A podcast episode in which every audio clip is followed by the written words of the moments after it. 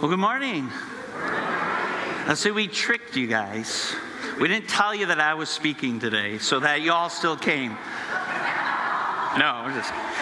No, it's great to be. It's been a while since I've been up here, but uh, uh, and, you know I always miss speaking, you know, and um, so it's good to be able to be up and and share God's word with everybody in, in, in that way. And so uh, thank you for having me and thank you for being here today. It's been awesome with the music already, being able to worship God in that way, worship with each other and sharing our lives with one another. And, and now looking into God's word, it's just a great place to be today. So thank you for being here. And, you know, we're starting a new series um, today with on being thankful. And you know, as we're leading up to Thanksgiving and just having a month of Thanksgiving, you know, being thankful in our lives. You know, the world is just often uh, characterized by busyness and challenges and uncertainty. You know, so many times we focus on um, being self-absorbed and, and just worrying about our own things. Kind of like you know Jennifer said, we don't think about those people that do things like empty our trash until it's not done or it's not done the way we think it should be because we're just so self absorbed so many times. And so it's easy to get distracted from the good that we all have in our lives and even within the world, the good that happens within the world. And so being able to look at things in a different perspective and being thankful, even in the midst of trouble, even in the midst of, of problems in our life, because that can help us to live a life that leads to peace and to true joy and a deeper connection within our faith when we're just spend some time being thankful. And you know that the concept of thankfulness is woven really into the very fabric of Christianity. You know, from the Psalms to the teachings of Jesus, you know, we find numerous references, of course, that encourage us to embody uh, the spirit of being grat- of gratitude in our lives and doing that on a daily basis, being grateful, being grateful, and uh, it's a powerful tool that really transforms our lives, it transforms our perspectives, and it helps align our hearts with the core values of our faith. And it just helps us to, to be reminded to be thankful. And so through this series, I just pray that, that I will and that you will be really ignite a, uh, will ignite a fire within us to embrace thankfulness as an important part of our spiritual walk. You know, fostering a heart of contentment and, and joy, regardless of what circumstance we might face uh, in, in the moment. And so today, by doing that, we're going to be looking at Philippians 1 3 through 8. And as we look at that, it, it says in verse 3, it says, I thank my God every time I remember you. In all my prayers for all of you, I always pray with joy because your partnership in the gospel from the first day until now, being confident of this, that he who began a good work in you will carry it on to completion until the day of Christ Jesus. It is right for me to feel this way about all of you, since I have you in my heart.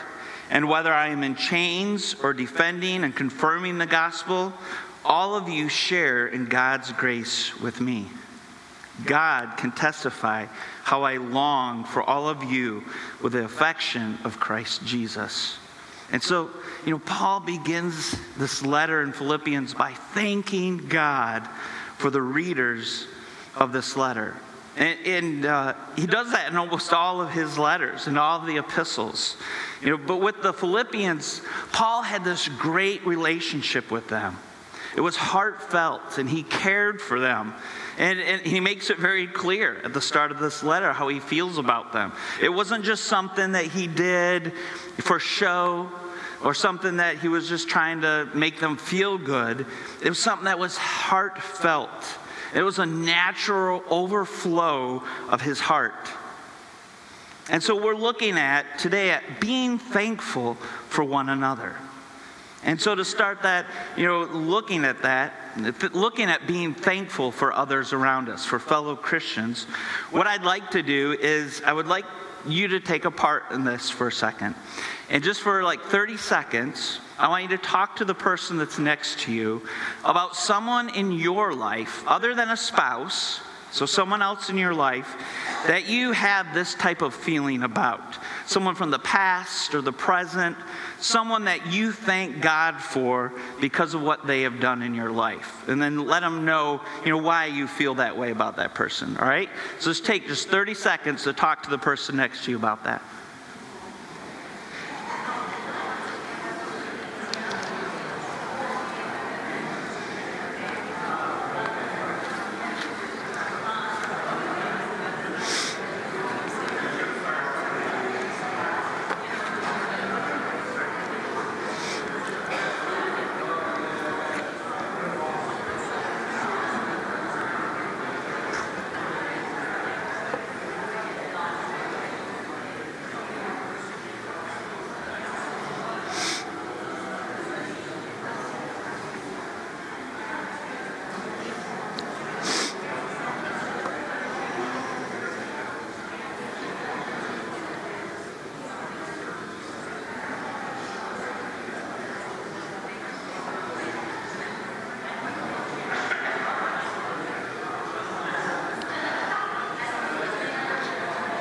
So we probably have a lot of people like this in our lives. You know, we, um, and hopefully we have a lot of people like this in our lives. You know, I know for me going through life, there have been several different points in my life where I've had people that I just have thanked God for in great ways because they were a part of my life. But, you know, one person uh, for sure that, you know, throughout all my life that I, I, I continue to thank God that I'm one of his friends is a friend of mine named Jeff.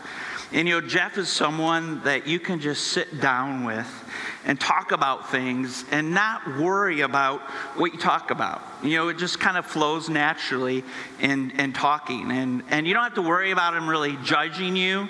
At least he doesn't say it to me. I don't know, he might, but. But, or, or thinking that he's better than you, but listens you know, and, and we can just talk and, and agrees with, you know, that a lot of times that he probably struggles with that as well. And, you know, there are times in the not so distant past where we would just sit for hours and, and just talk about what God was doing in our lives and how he was working in our life and how we could um, help each other through those times and through those things. And it was such a great discipleship relationship that we had that, you know, we held each other accountable and talked about things that really mattered in life.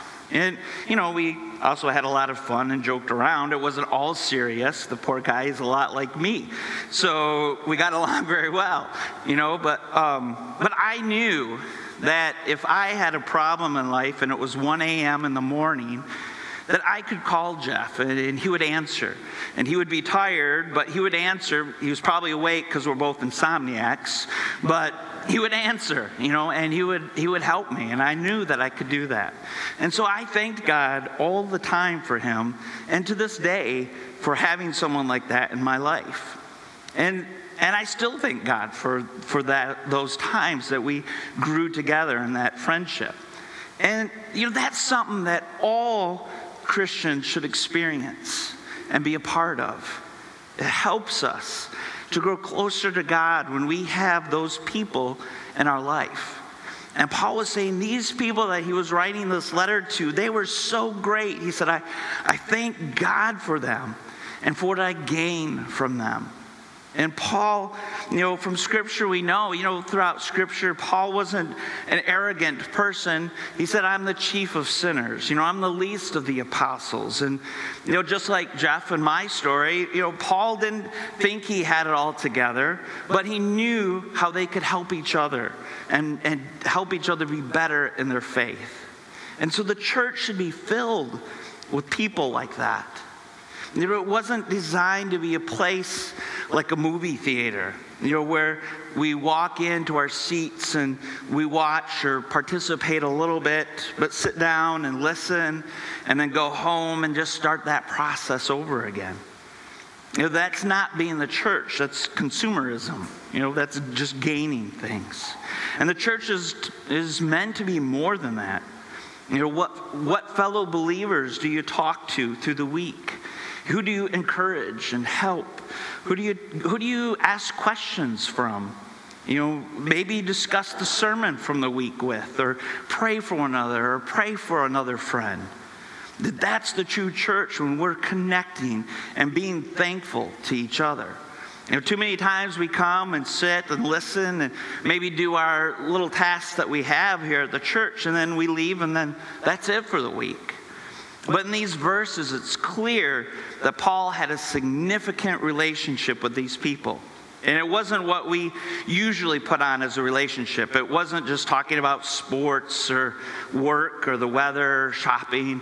You know, it was meaningful. It was something that he continually thanked God for, uh, even though they were miles apart. So, what, what do we need to do? What do we need to have at the center of our relationships to have those kind of thankful relationships? And so that's what we're looking at today. Let's pray. Dear my Father, Lord, I just thank you for this time that we can come together and, and worship you. And I just thank you for the opportunity that we have here at Journey Church to worship you in truth and in, and in spirit and, in, and, and just share with one another your greatness.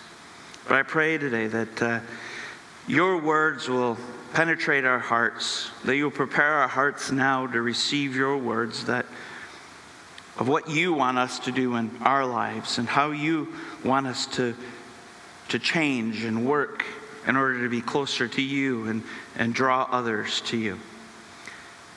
I just pray you just clear our minds, our thoughts, our, our hearts to listen to what you have to say through your word. In Jesus' name, amen.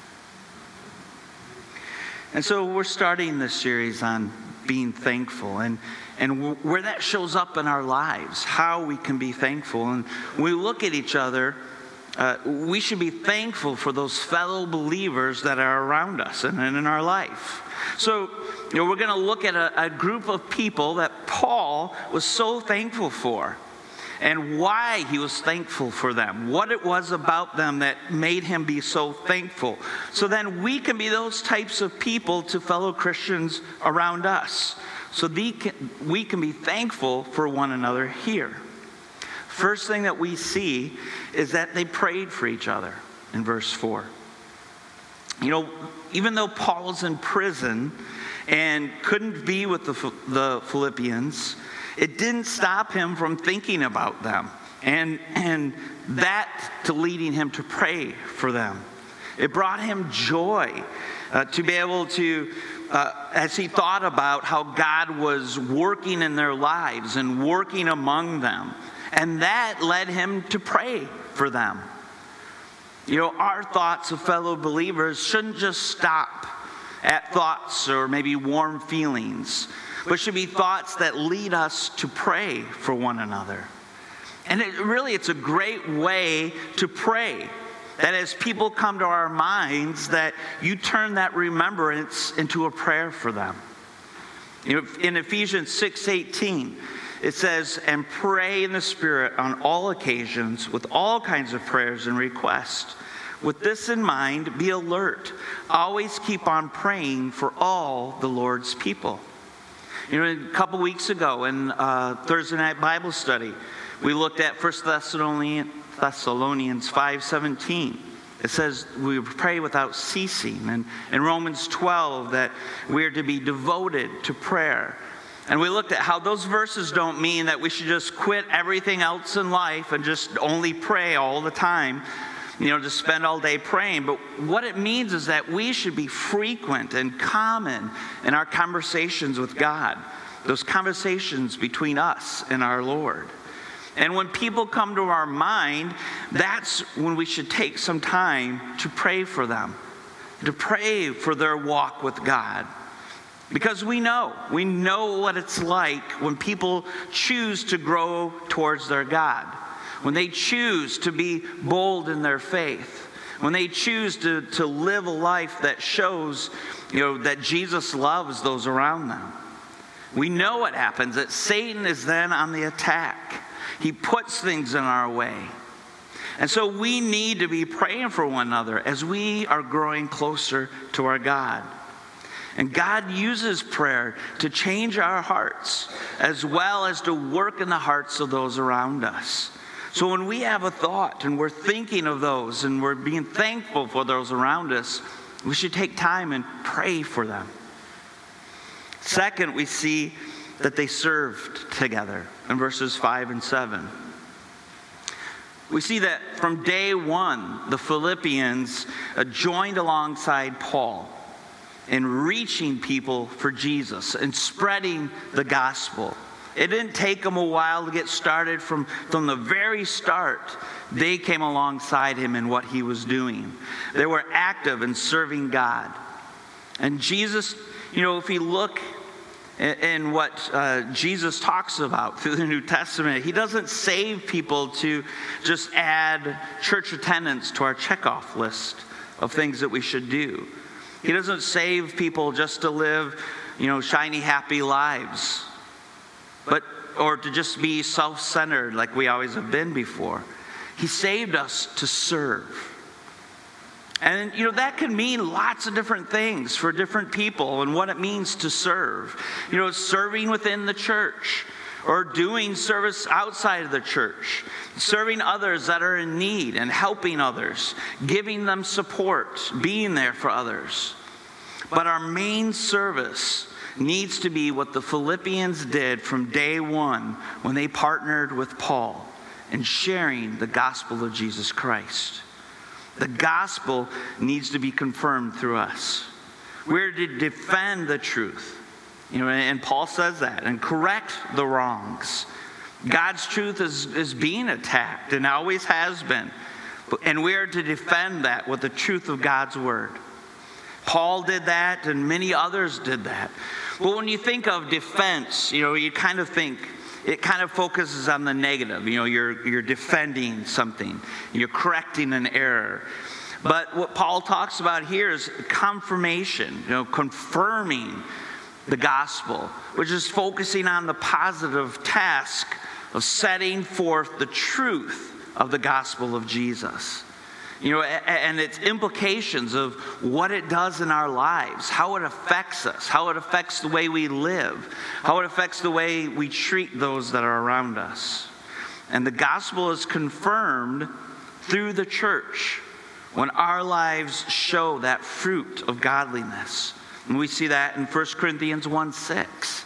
That even though it's, but even though it's more, um, positively focused. You know, it's confirming what Jesus has done in our lives, showing what showing those around us what he has done for us, telling them about the good news. It, it has that more positive focus.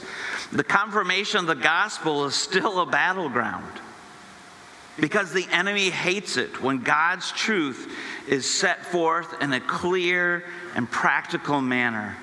Because Christians then start sharing their faith. They start dealing with their sin. They start living holy lives and, and, and being holding each other accountable. And so it draws fire. It creates controversy when you confirm the gospel of Jesus. And we need each other in that. But our main objective is confirming the gospel of Jesus. And we see that in Matthew 28, starting in verse 18.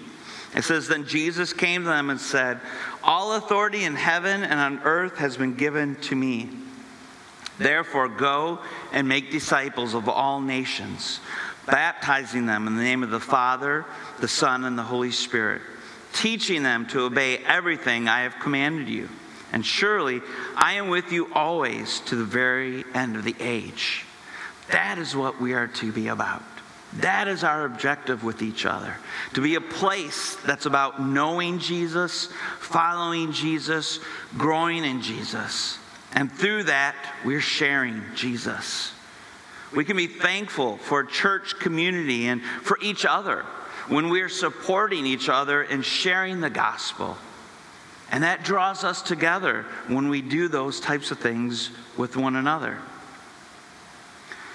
Then, third, we see that they trusted God to work in them. You know, Paul trusted that God would continue to work in the Philippians' lives and grow them. And we can be thankful when we can trust that God is working in each of our lives as well. You know, there are a lot of times when fellowship can break down in a church because we see that there's another Christian that maybe isn't exactly the way I am on something. Maybe they don't share the same view on an issue, or maybe it's how they interpret a doctrine or how to live through an issue. And, and as a Christian, I then get threatened by those who are different than myself. And so I take it on myself. It's my task to change that person to be better so they can be like me. we'll say things, you know, and you know we we probably have all done it at some point. Caught ourselves saying, you know, we say things like, "Man, so and so really should have been at church today." you know, we say that, and, and you know, and and you know they really should have heard this sermon, and but when that happens, when we take that on upon ourselves, people sense our rejection, our attempts to push them, and, and they draw back, and our fellowship is hindered. And so, verse 6 really means that I am not responsible to change others. That's not my job. I am responsible to minister God's love, to minister God's truth to others in a, in a sensitive manner. You know, Scripture talks about showing sin to a fellow believer in love. That if someone is clearly wrong about a truth or innocent or immature in the way that they're living, I'm responsible to come alongside them and do all I can to help guide them and show them love. But most importantly, pray for them. But at the same time, I can trust that it's God's job to change that person. If God has truly saved them, God will finish his job. And so I can relax. I can encourage people and, and maybe in some areas of weakness. But I can also learn where, where I need to grow in my areas of weakness. But remember that I am not the Holy Spirit because that only serves to break fellowship when I take that role on.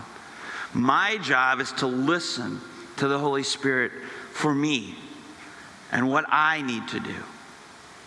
And we can be thankful that we're amongst those who trust that God is going to continue to change and grow us, to grow us closer to Him and closer to one another, to be more like Him.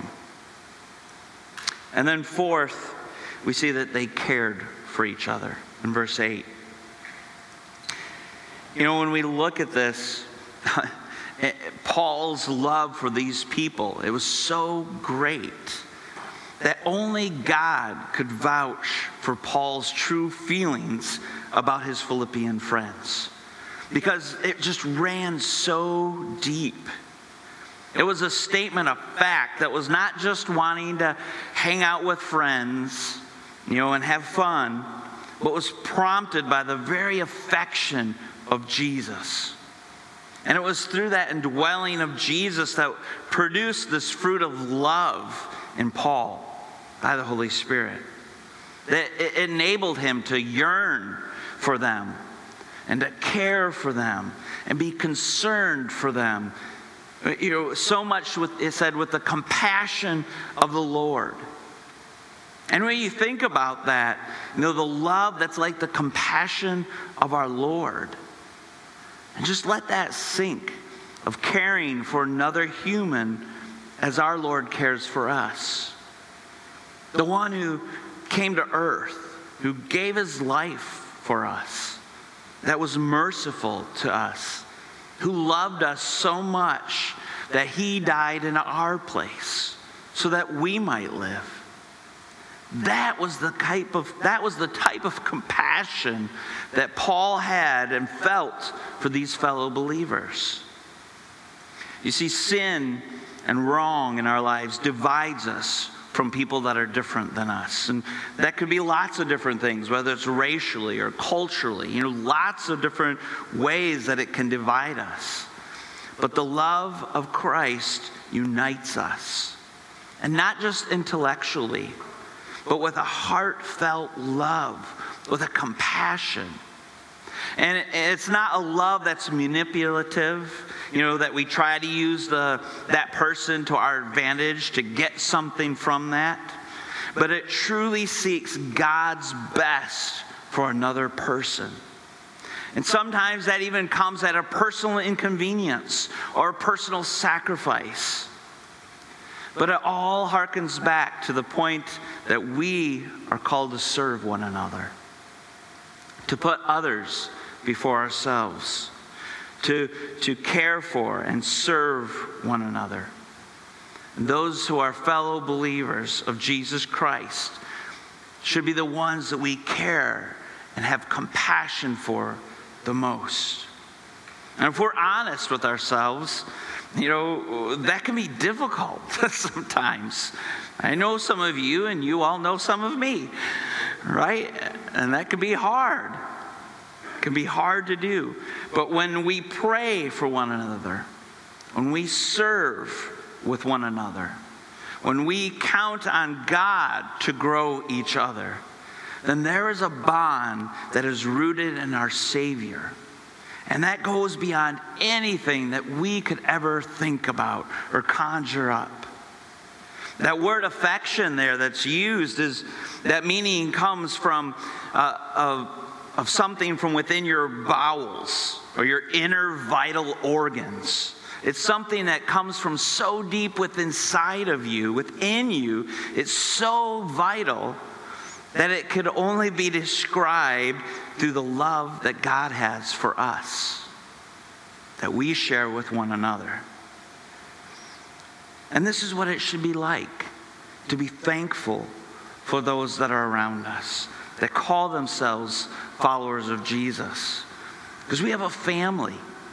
And that could be closer than any blood relative because we're rooted in the love and blood of Jesus. And it's really a great part of being a Christian and being a part of Christian living. But we know we can only gain that first through the love of Jesus and having Him first in our life. Because through Jesus, we have the access to our God, our Creator. He bridges that gap for us because our sin, our wrong, separates us from our Creator. But God loved us so much that He sent His Son Jesus to die in our place, to die for our sins, for our wrongs, so we could have forgiveness and be connected to our God again. In Romans 10:8 it says, "But what does it say? The word is near you, it's in your mouth and in your heart." That, that is the message concerning faith that we proclaim. If you declare with your mouth Jesus is Lord, believe in your heart that God raised him from the dead, you will be saved. For it is with your heart that you believe and are justified. It is with your mouth that you profess your faith and are saved.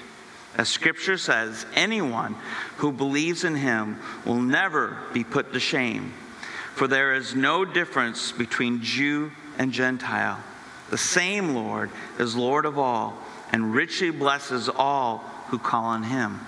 For everyone who calls on the name of the Lord will be saved. If you believe that Jesus died for you, that he rose again three days later, for our forgiveness so that we could be connected to our God again. If we make him our Lord, the one that we follow, the one who guides us in life, that we give our life to, Scripture says you will be saved. And that means that you will be saved in this life from a meaningless life, that you will have uh, a purpose and a compassion for people that you will have people in your life that we talked about today that we can be thankful for. but it also means that you will be saved in death. That instead of being separated from God for eternity when you die, because, our, because of our sin, that we would be in a place of torment called hell. Instead, we will be forever in the presence of our God in heaven, as if our sins didn't exist, because through Jesus we have forgiveness. You can start that today. You can make that decision today. You can talk to me or to Pastor John or someone else that you trust here about that. Or you can pray right where you are and tell God that you need Him, that you know you've sinned against Him, that you have done wrong, and, and ask Him to forgive you of those wrongs, that you believe He died for you and rose again and you're giving your life to Him. And that's the start of being part of a family, a group of people here at Journey Church and throughout the world. People that we are connected with through the love of Jesus, that we can be thankful for. Let's pray. Dear Father, Lord, I just thank you for the time we come and and spend in your word, that you have given us the truth of your word to make an impact in our lives. I pray that today we, we don't leave from here with just more head knowledge or things that we know or pat ourselves on the back and say, oh, I'm good at that. But we leave here ignited on fire for you, changed for you, so that we can go from here and, and tell others about the love of our God and, and show them how they can be thankful for us. I just thank you in Jesus' name. In a moment, we're going to participate in communion together, and it's a time that we set aside as a church to remember together what Jesus has done for us by dying on that cross, by raising again to life those three days later, to be thankful for each other. So, for those of us that have chosen to follow Jesus, to make him Lord of our life, this is a time of reflection. When we look into our lives and see, are there things that we need to make right? Forgiveness that we need to ask for?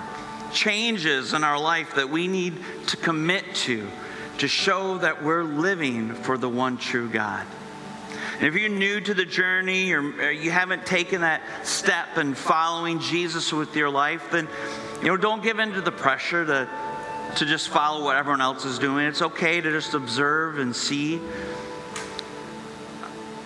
But for those of us that have given our life to Jesus, this is a celebration of what God has done for us, a reminder of His love so that we can go and live for Him. In a second, I'm going to pray, and, and the band's going to play a song. And as they do, if you are a follower of Jesus, you've given your life to Him, then I just ask that you would stand and go to either side of the auditorium and pick up the elements for communion. But then as you head back to your seat and the band continues to play, I just want you to take some time to think and pray, reflect on living a life that is pleasing to, to our God and being thankful for what He has done.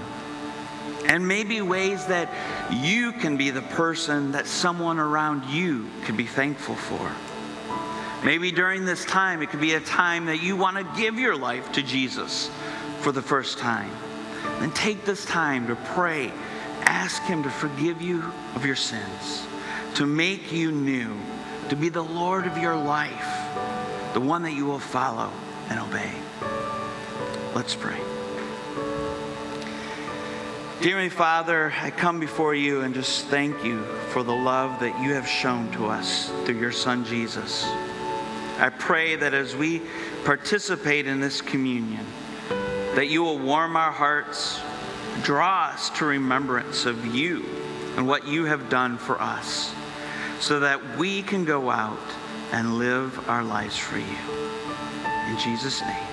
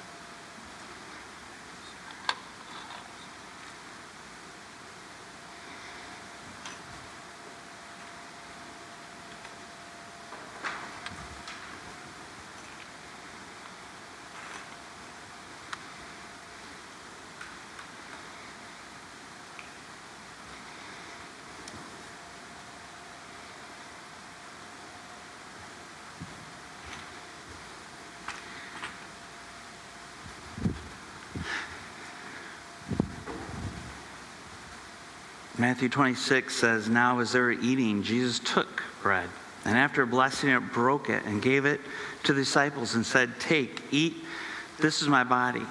And he took a cup, and when he had given it thanks, he gave it to them, saying, Drink all of it, all of you, for this is my blood of the covenant, which is poured out for many for the forgiveness of sins. And as Jesus and his disciples gathered to eat and remembered the purpose of the Passover, Jesus made this new promise a promise to spare us eternal death, to cover our sins by his own blood, pouring himself out so that if we believe, we can have a relationship with him forever. The promise offered as protection during the Passover was just a dim offering when reflected upon the great promise that Jesus made and fulfilled a promise of life forever. 1 Corinthians 11 says, The Lord Jesus, on the night he was betrayed, took bread, and when he had given thanks, he broke it and said, This is my body, which is for you. Do this in remembrance of me. In the symbol of the broken bread, we participate in the life of Christ and dedicate ourselves to being his disciples until he returns. Let's eat together.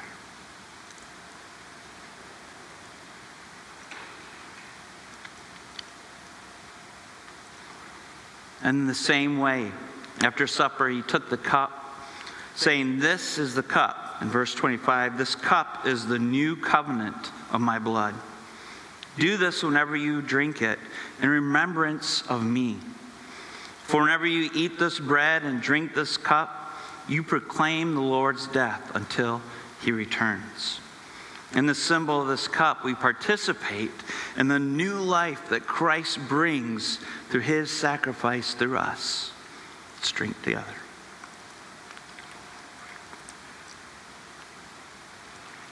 You know, the early believers celebrated together on a regular basis.